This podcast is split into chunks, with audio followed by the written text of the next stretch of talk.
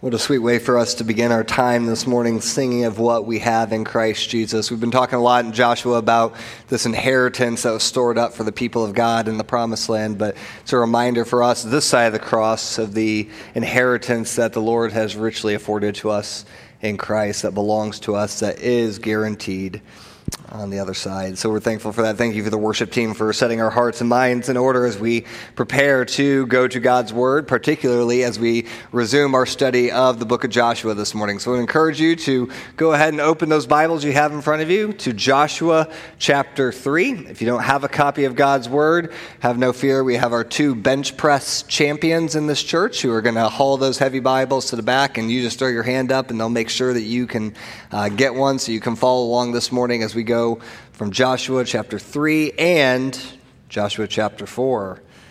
Uh, but now you have hopefully uh, caught on to the point that we've tried to establish these last few weeks that Joshua is a book about faith. Joshua, at its core, is a book about faith. It is a book about trusting God at every step of your spiritual journey. In the same way that the Israelites were on a pilgrimage to their final home, so we, as God's people, are considered to be sojourners and strangers in this world until we arrive finally at God's eternal inheritance that He has laid up for us as well. And as such, there is much that we can glean from this ancient but beloved book. And in recent weeks, we've talked about that nature of faith, what it looks like to begin by stepping forward in faith. We've learned and talked about what it means last week to trust God, to trust that He is sovereign, that He is in control, and that there's every reason that we have to be able to cast our lives upon Him.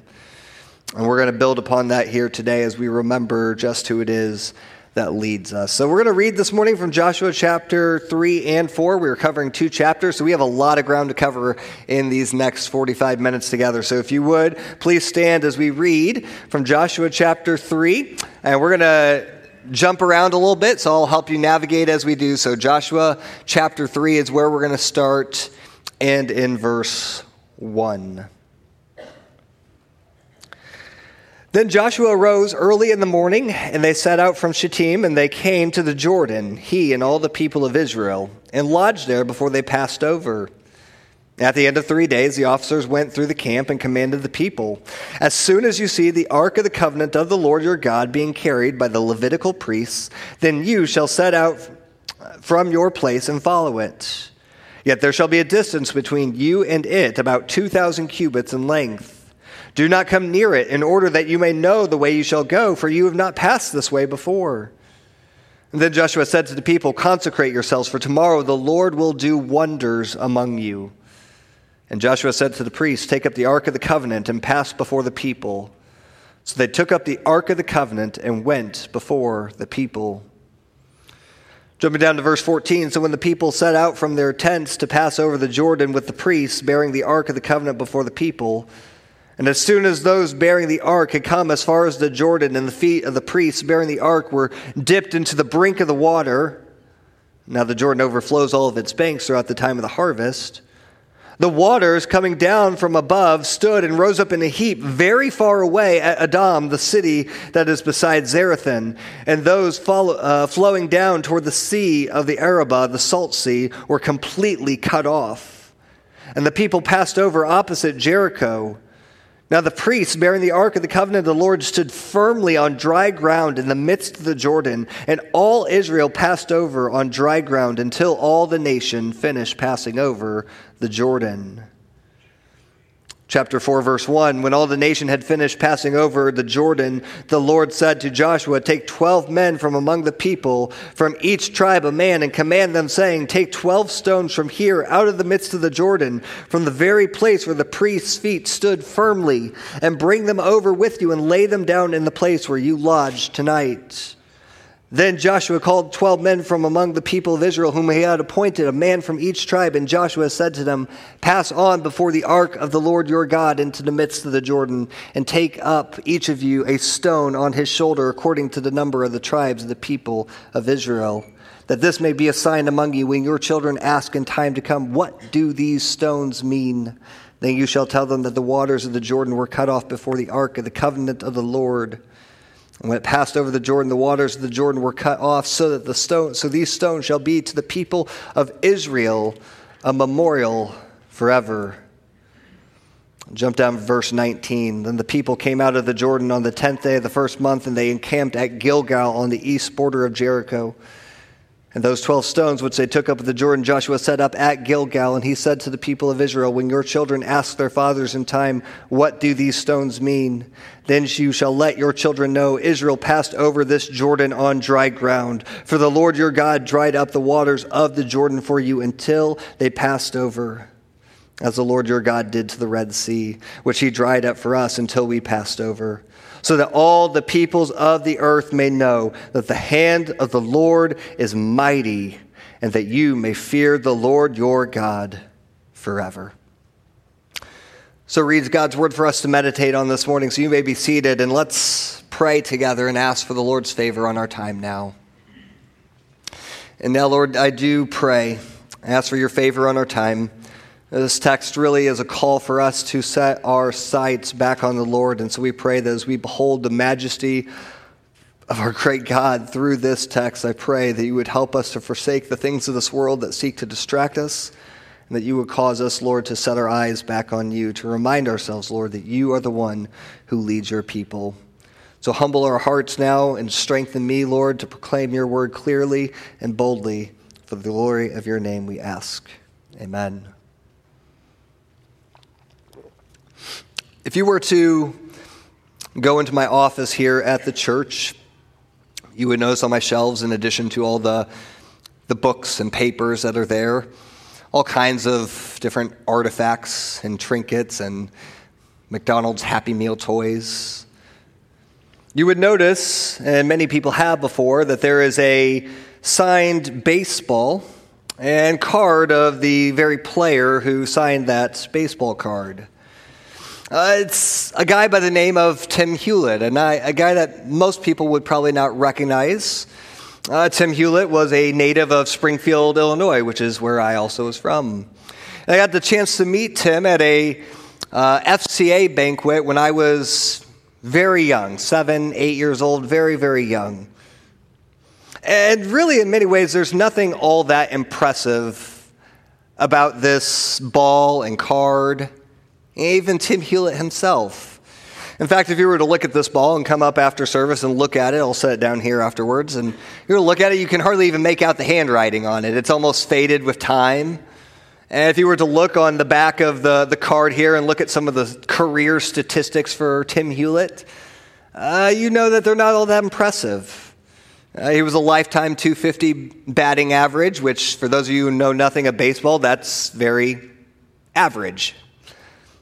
Over the course of his 12 year career, he had 48 home runs, 220 RBIs. Again, nothing all that impressive. And so you ask yourself, well, so, Pastor Scott, why in the world do you give real estate on your shelf to something as insignificant as this? And I would tell you that it has nothing to do with the value of the baseball and the card itself. It has everything to do with the memory associated with it. You see, this ball and card are some of the earliest memories I have of spending time with my father. It's one of the first events I remember us going to as a, a father and son. I was getting into baseball very early in my life, and uh, there is a special memory of that day, even though this player I knew nothing about, never seen him play but yet the memory associated with spending time with my father and learning and growing in a love of something together. I mean, really, if, again, you look at this ball and you look at everything that's in it, it's really of no value. If I were to sell that thing, I would get hardly anything on eBay for it. There's hardly any value. But the memory associated with it is priceless. You see, the ball tells a story and serves as a talking point when, uh, with others when they're in my office. It's my own version of a memorial stone, similar to what we encounter here in Joshua chapter 3 and 4. Uh, we see that these chapters here, and in fact, they serve very, very clearly to us as a memorial stone, not for us to remember the event and the miracle itself, but the God who is behind the miracle. And in fact, we're going to learn here this morning that we must remember that God is the one who leads us forward in faith. Everything that happens in these chapters is meant to serve as a reminder to the people not to just appreciate the miracle itself, but the God who works behind the miracle, the one who is leading them all the way. There is a key emphasis in this story on remembrance for the people of Israel. Why? Because they, like us, are naturally a forgetful people. They, like us, struggle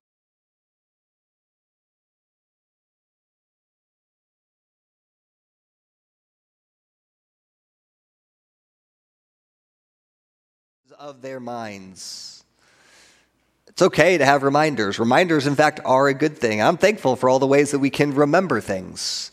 Perhaps your way of remembering things is to do the post it note system all over your mirror and your kitchen counters, whatever it may be. I'm very thankful for the reminders app on my phone so that I can put important dates and things in there that otherwise I would naturally forget.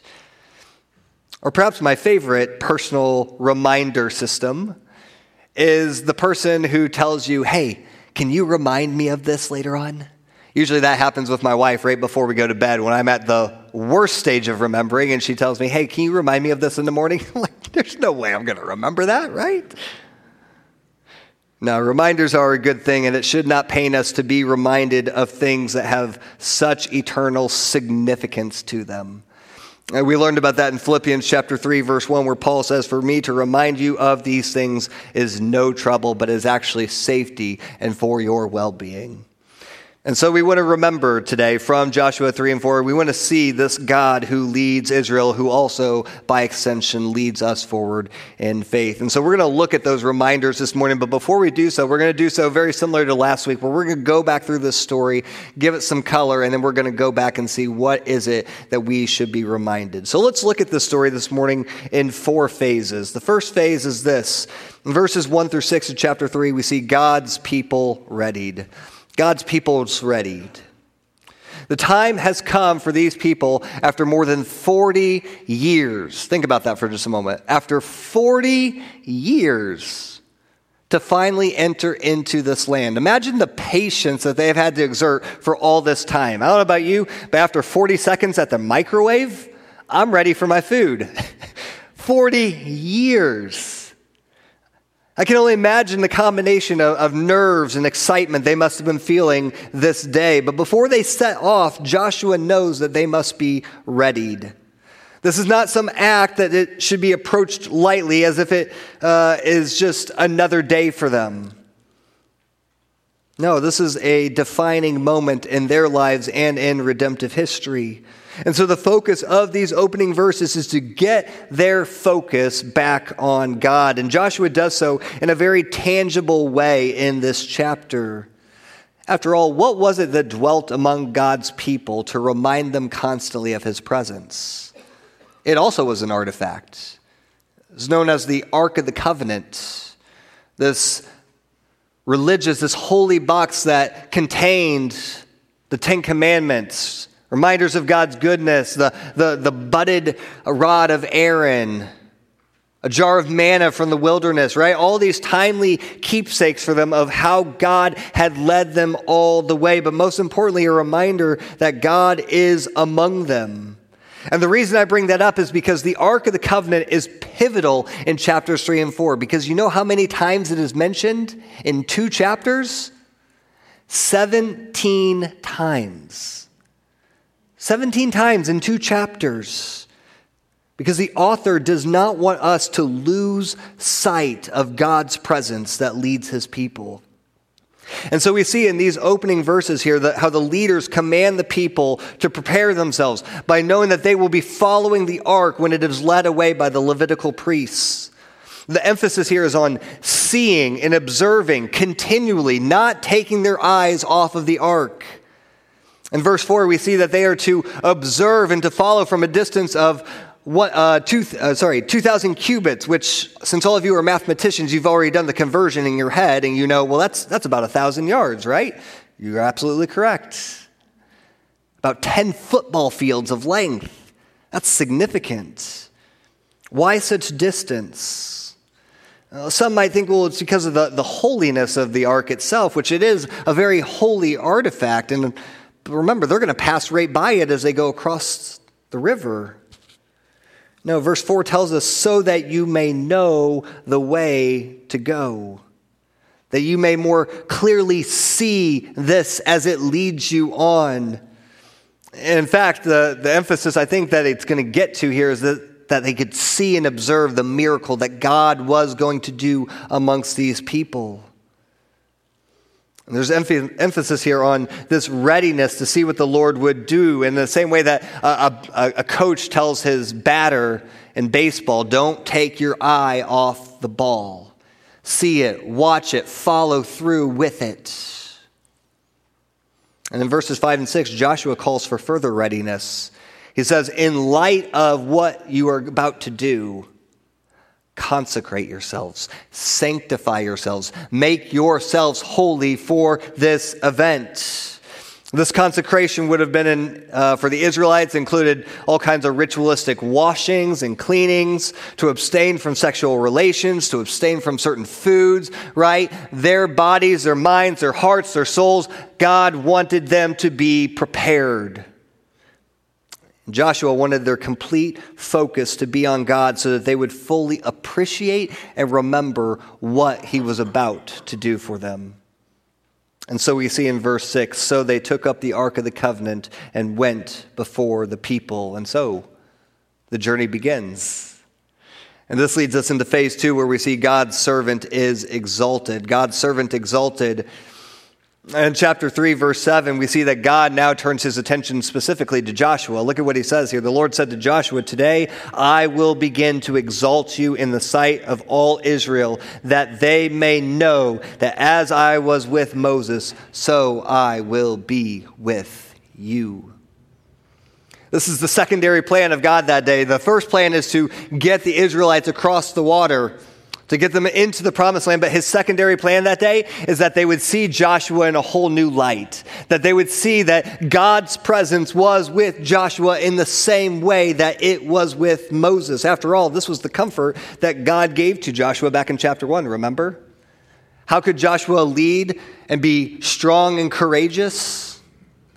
By knowing that God's presence was what led him.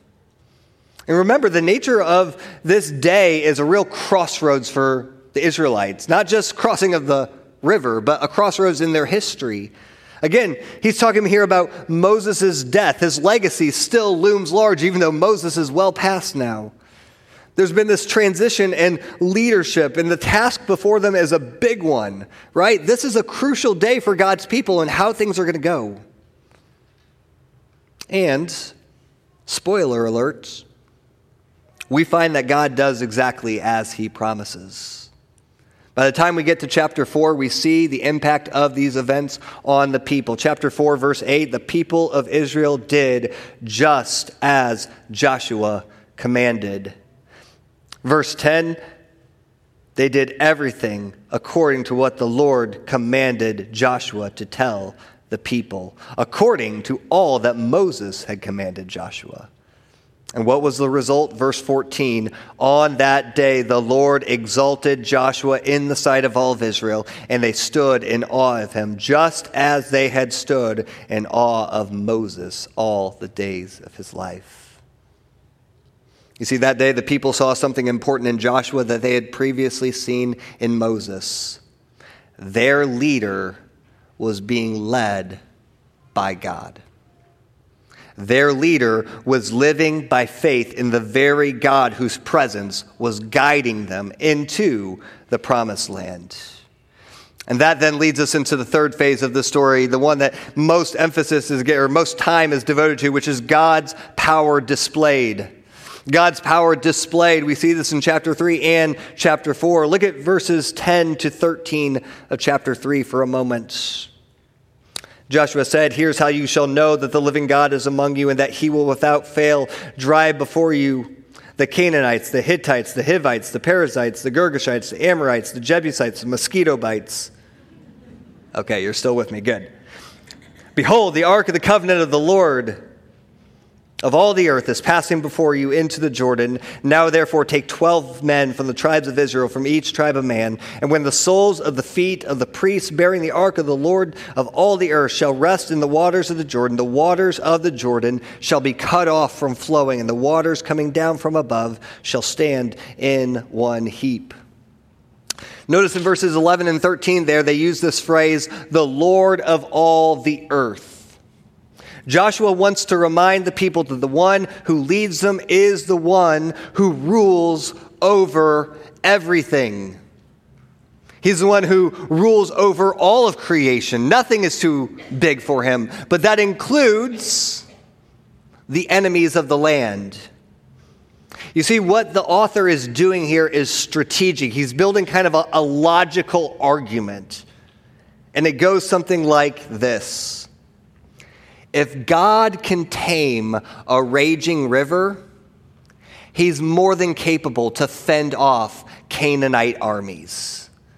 If God can stop the waters from flowing, you better believe he can deliver you from your enemies.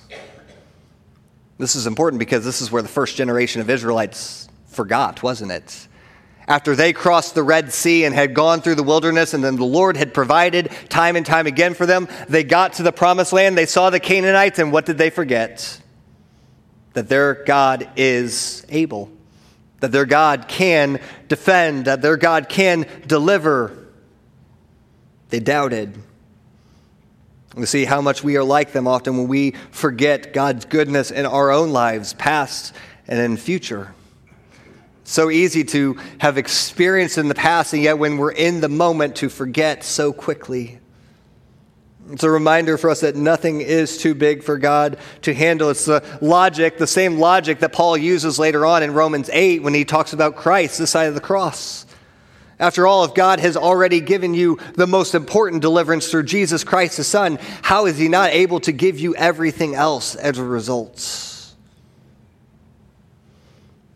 I like the way that Dale Ralph Davis says it. He says this quote, the rescue at the Red Sea, the crossing of the Jordan River, and the death and resurrection of Jesus are explosions of God's power that are meant to color the whole horizon of the believer's life in order to assure us that the God who so mightily handles great emergencies is surely adequate for smaller crises and anxieties that beset us. And so Joshua gives the final marching orders for the day, what, the, what they and the priests should expect as they move forward into the Jordan River. And he begins to hint at something that we're going to see later on with these 12 men, something that they have an important job to do that he's beginning to hint at here. But for the priests, the marching orders are clear walk into the water, and as soon as you do, the flow of the river will cease. And so what happens? Verses 14 to 17, we see that God is true to that. But before the miracle takes place, you see the author kind of building the suspense of the story. Uh, you see in verses 14 and 15, he's kind of slowly building the anticipation of this moment. And I love the way he does this here in verses 14 and 15. We get to verse 15. And as soon as those bearing the ark had come as far as the Jordan, and the feet of the priests bearing the ark were dipped into the brink of the water, and then we interrupt this program for a special news bulletin. Seriously? This is where we're going to put an insert a disclaimer for the people? Uh, it's like a, a, TV program, right? Where there's this anticipation of this drama that's building or a game and some big moment's about to happen and then cut to commercial. You're like, what's the big deal here? What, what is the author doing? And he does so to throw in a footnote, right? I don't know about you, but most books I read, the footnotes are not the most exciting part of the book.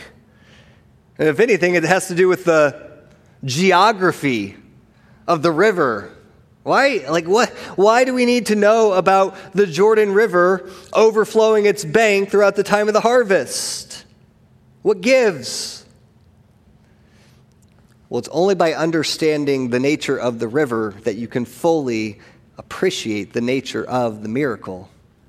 Because according to chapter 4, verse 19, it was the time of the barley harvest. It was the first month of their calendar year, which meant that the river was most likely at what we would call a flood stage. This meant that the floodplain of the river could have been anywhere from 200 yards to a mile wide. Think about that for a moment. You ever seen the Mackinaw River overflow and how far out that goes across the fields and all the brush and all the things you got to make your way through? That's a pretty big task. The current of the river would have been extra strong because of the drop in elevation from north to south. I mean, this is, in other words, no babbling brook or peaceful stream. This is a raging river. And if any of you have ever played the Oregon Trail video game, you know the only thing more dangerous than getting dysentery is crossing a river, right? Staring at the river would have been a test of faith for God's people that day, a chance for them to either hesitate in fear or to advance forward in faith. And in verse 16, we see that God stays true to his promises. The waters rose, it said, in a heap at Adam, which, according to most scholars, could have been anywhere from 15 miles north of this location. That means that nearly a quarter of the Jordan River Valley would have been affected by this. That's how all the peoples of the lands heard about this. They even experienced these dry lands themselves. It would have struck fear into the hearts of the Canaanites, knowing that the Israelites were coming. And in verse 17, they crossed over on dry ground in full obedience to what God said. We learn later on in chapter 4, verses 10 through 13, that this included the two and a half tribes, the, the tribes of Reuben and Gad and ha- the half tribe of Manasseh, right? The ones from chapter 1 who they were worried if they were going to go with them, right? Moses had already given them a, their allotment to the east. And the charge of chapter 1 was don't forget your brothers, go with your brothers into battle when that time comes. And here we see that they stay true to their word. And 40,000 men of war go over ready to fight for God and their rightful inheritance. And just as amazing as the stopping of the water is the resuming of the water. Verses 15 to 18 remind us that as soon as the priests move away from the river, it restores itself just like it was, as if nothing had even happened. The second great water crossing in Israel's history was made complete at the hands of this powerful and gracious God, which calls for remembrance, which is where we go lastly in this account. The fourth movement is God's character remembered.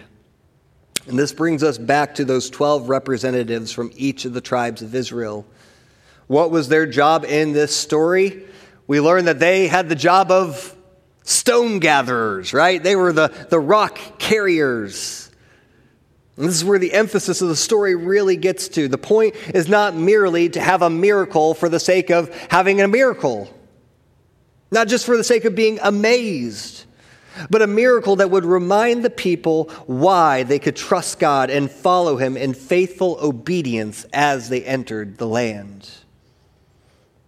And in order to accomplish this, God commanded Joshua to have 12 men, one from each tribe, take a stone from the middle of the river where the priests stood with the ark. And their job was to take it from the middle of the river where Joshua had placed them and take them all the way to the other side and place them on the side of the promised land, the land that the Lord had promised for generations to give them. And what was the ultimate purpose? Chapter 4, verse 6. That this may be a sign among you. When your children ask in time to come, What do these stones mean to you? You shall tell them that the waters of the Jordan were cut off before the ark of the covenant of the Lord. When it passed over the Jordan, the waters of the Jordan were cut off. So these stones shall be to the people of Israel a memorial forever. And the rest of the chapter unpacks the meaning of this sign and what it was meant to accomplish. In other words, it was, it was a witnessing tool.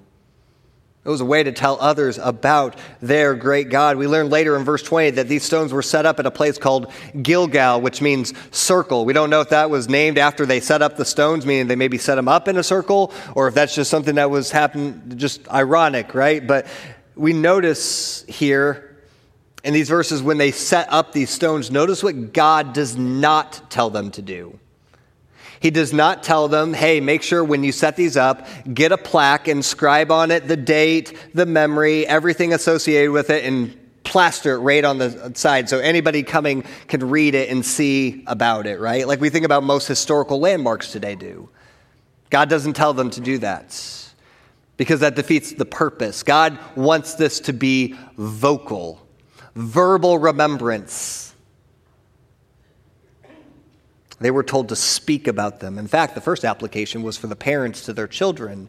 They were told to speak and tell their kids about this memory, an opportunity for parents to teach their kids about the character and the faithfulness of God. So much so that a hundred years from then, when a father and son are walking through Gilgal National Forest, and the little boy observes this pile of, of rocks sitting by the Jordan River, he can ask his dad, What in the world are those stones for? What's up with this weird assortment of rocks, this collection here?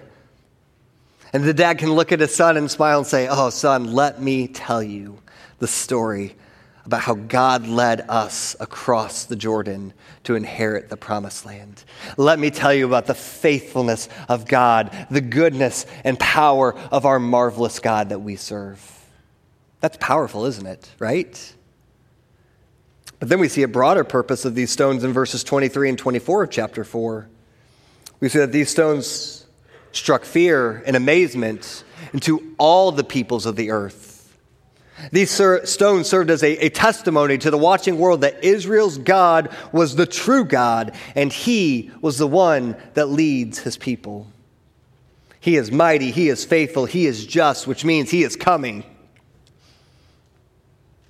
and it is to strike fear into them so that they would either turn from God or run to God, just like we learned last week with Rahab. What do we learn was the effect that it had on the Canaanites of the land? Well, we don't have to look far. Chapter 5, verse 1. As soon as all the kings of the Amorites who were beyond the Jordan to the west, and all the kings of the Canaanites who were by the sea, heard that the Lord had dried up the waters of the Jordan for the people of Israel until they had crossed over, their hearts what? melted, and there was no longer any spirit in them because of the people of Israel. Very similar to what we saw last week, right? These stones were a reminder to all peoples about who it is that leads God's people.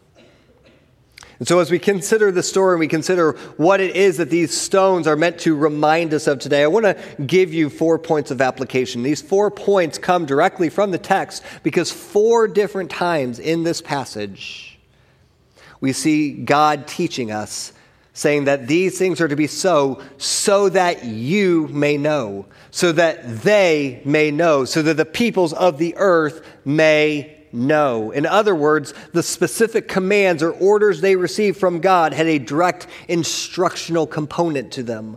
God wanted them to do something so that they would know something. God wanted them to follow his ways so that they would remember that he is the one who leads his people. And so, if the stones of the Jordan River could still speak to us today, what would they remind us? about the God we serve? What might they say? Well, I believe that if these stones could speak, they would remind us that preparation is necessary to observe God's ways. Preparation is necessary to observe God's ways. We see this all the way back in chapter 3, verses 4 and 5. Right? God says to them, about the ark, do not come near it, in order that you may know the way you shall go. Uh, the focus on these verses here is seeing God, watching God, and the dangers that come when we take our eyes off of God. This was not an event that Yahweh wanted the people to approach lightly as if it was any other day of life. He desired intentional, thoughtful, careful preparation. Why? so that they could fully take in and appreciate what they were going to learn about him that day. And so the command to get ready included intentional preparation. You saw that in verse 5, where he calls for the people to consecrate themselves, to make themselves holy, so that they can observe the wonders that God is about to do for them. You see, church, consecration prepares our hearts for worship. Consecration allows us to see and savor the God we serve in the way that He intends.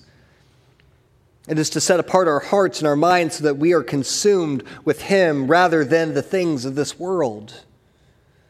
So, allow me to personalize this for just a moment. First, think about how preparation is necessary for what we do each and every week here as a church when we gather together in corporate worship. I'm not charismatic, and I don't know that many of you are, but I do believe that a lot of you believe in miracles because you showed up here today and your whole family is in a row and your kids showed up with matching socks and shoes today, right? We believe in miracles. We all understand that so often there is that angst of Sunday mornings. And so how easy it is to just show up unprepared and rushed and hurried and tired. And guess what? I have a family. I, I fully admit to that, right? I understand that mentality. It's a reminder to us of how do we take intentional care to see and savor God each week. What are the things we can do, even starting Saturday evening, to prepare our hearts and our minds and our families to worship God better the next day? What are the routines that we can put in place so that we can have our hearts ready to sing and to delight in God? What are the things we can even prepare ourselves for even after service so that we can follow up and really fully appreciate the things that we experienced and we learned together as a church? Again, this is not meant to be guilty. These are just meant to, to help us think about how do we intend to intentionally prepare our hearts to see and savor God. But don't think about it just for Sunday morning. Secondly, think about how preparation is necessary for daily life. If you are not consistently seeing God's hand at work, then you need to ask yourself what things are potentially clouding your vision and your affections are you too caught up in the news that is distracting you in this world? Are your senses being dulled by endless hours of scrolling on social media or mindless binge watching of shows? Is worldly entertainment clouding out your ability to see the beauties of God? I love the words of the, the, the song, Turn Your Eyes Upon Jesus. It's a great song that reminds us that so often the reason we, we lose this is because our eyes are set on the things of this world. But when we choose to have our heart set on God's word and prayer and set our sights on Christ and all of his beauty, the things of this earth will grow what? Strangely dim in light of his glory and grace. Church, let us be quick to prepare our hearts to see and savor God. That is what the stones would remind us of that day. But secondly, if the stones could speak, they would remind us to consider how God's presence leads his spiritual leaders. Take a look at verse 7 again, reminder of what he said to Joshua Today I will begin to exalt you in the sight of all of Israel, that they may know that as I was with Moses, I will be with you. And I recognize the danger and the awkwardness of this section here, right? As a, a spiritual leader calling for people to trust their spiritual leaders, right? And yet, that's exactly where the text shows us of what this account was meant to do for Joshua amongst the people. And it makes me think of the author of Hebrews, who says in Hebrews 13 7 to consider your leaders and the outcome of their way of life and their faith. I want to take a moment to just address the elders in this room who are here. I want to remind you, men, that the scriptures do not call for us to be known for our dynamic personalities. They do not call for us to be known for our eloquent words or our business repertoire or our bold decision making. Scripture calls for us to be known among our people first and foremost for our faith, for our dependence upon God, to be known for leading well by following the chief shepherd well, to be known for caring well by speaking the word of Christ faithfully to others. And so I speak that to my own heart and to the other leaders who are in this room. And, church, I do not approach that section lightly. There are high expectations that are placed on your spiritual leaders, and that is good and right and appropriate. And at the same time, I gently and lovingly, yet boldly and courageously call for you to look to your spiritual leaders and trust the Lord as they seek to help you move forward in faith. And pray for them. Pray for them. Pray for us this week. This Saturday is our annual elder retreat where we take extended time to think and pray and figure out how we can best lead this church for God's glory. We, we invite you into that as a church family. These stones would speak, they would ask us or tell us, remind us, consider how God's presence leads his spiritual leaders. But thirdly, if stones could speak, they would remind us that God's power is perfectly displayed in weakness. Look at verse 10 of chapter 3 again. Joshua said, Here is how you shall know that the living God is among you. This is how you shall know. Because God is going to do something amazing among you. He's going to demonstrate his power in your complete helplessness. These verses remind us that our God delights to showcase his goodness and his power in our helplessness to bring an end to our pride and our self reliance that so easily gets in the way. So that there is no doubt that we cannot move forward in life apart from the God who leads us. Again, I quote Dale Ralph Davis, who says, Perhaps God brings us into impossible circumstances so bleak and so helpless for the very purpose of impressing upon us that if we make it through, if we endure, if we are not overwhelmed and washed away, it will only be because of his grace and power. It's the very reality of what Paul reminds us of in 2 Corinthians 12 9, right? Where he says, My power is made what? Perfect in weakness. God delights to use our weaknesses to display his power and glory. Church, faith by nature is the opposite of self reliance. And God is teaching you and reminding you day by day to trust Him rather than yourself. And then finally, this morning, if these stones could speak, they would remind us to be quick to share all the marvelous things that God has done. Verses 23 and 24 of chapter 4 are the reminder here, right? For the Lord your God dried up the waters of the Jordan for you until you passed over, and as the Lord your God did, the Red, did to the Red Sea, which he dried up for us until we passed over, so that all the peoples of the earth may know that the hand of the Lord is mighty. So that all may know that the powerful hand of the Lord is mighty. It's that application for these people to tell of how marvelous and how wonderful their great God was. The most immediate application was for parents to their children, for parents to recall the goodness, power, faithfulness of God in their own lives and how they share that with their children. Let that be a reminder to us parents today of what God has entrusted to us and the high responsibility. But the text would later go on to say how this miracle became known to all the peoples in the promised land.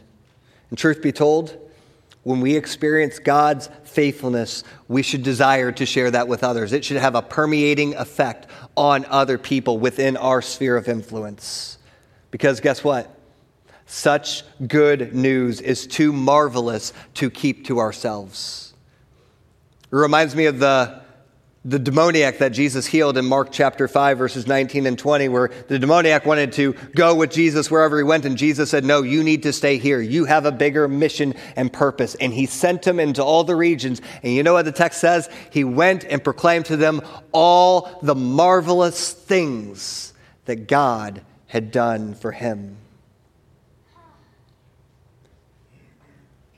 Church, how can we be silent? About all the marvelous ways that God has worked in our lives? When you recognize what you have been saved from, what you have been delivered from, how can you be silent? We have the most glorious and amazing and life giving news that this world has to offer. Let's take it to them. I pray that this text will remind us to both treasure and share our great God with others. If these stones could speak, I believe that's what they would teach us.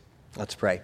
Father, thank you for this morning, and thank you again for the time meditating on your word and to remind us, Lord, of your power, your majesty, your faithfulness. Oh, you are a God who is so faithful to your people. And as we sojourn in this world, as we are aliens and strangers awaiting our final home, Lord, let us be quick to testify to the goodness that you have shown to each and every one of us. Lord, let our lives be a living and pleasing offering to you that others may know of your great power and your great majesty. We thank you for the ways that you have shown your goodness to us and pray that you would continue to do so, Lord, for the glory of your name. Amen.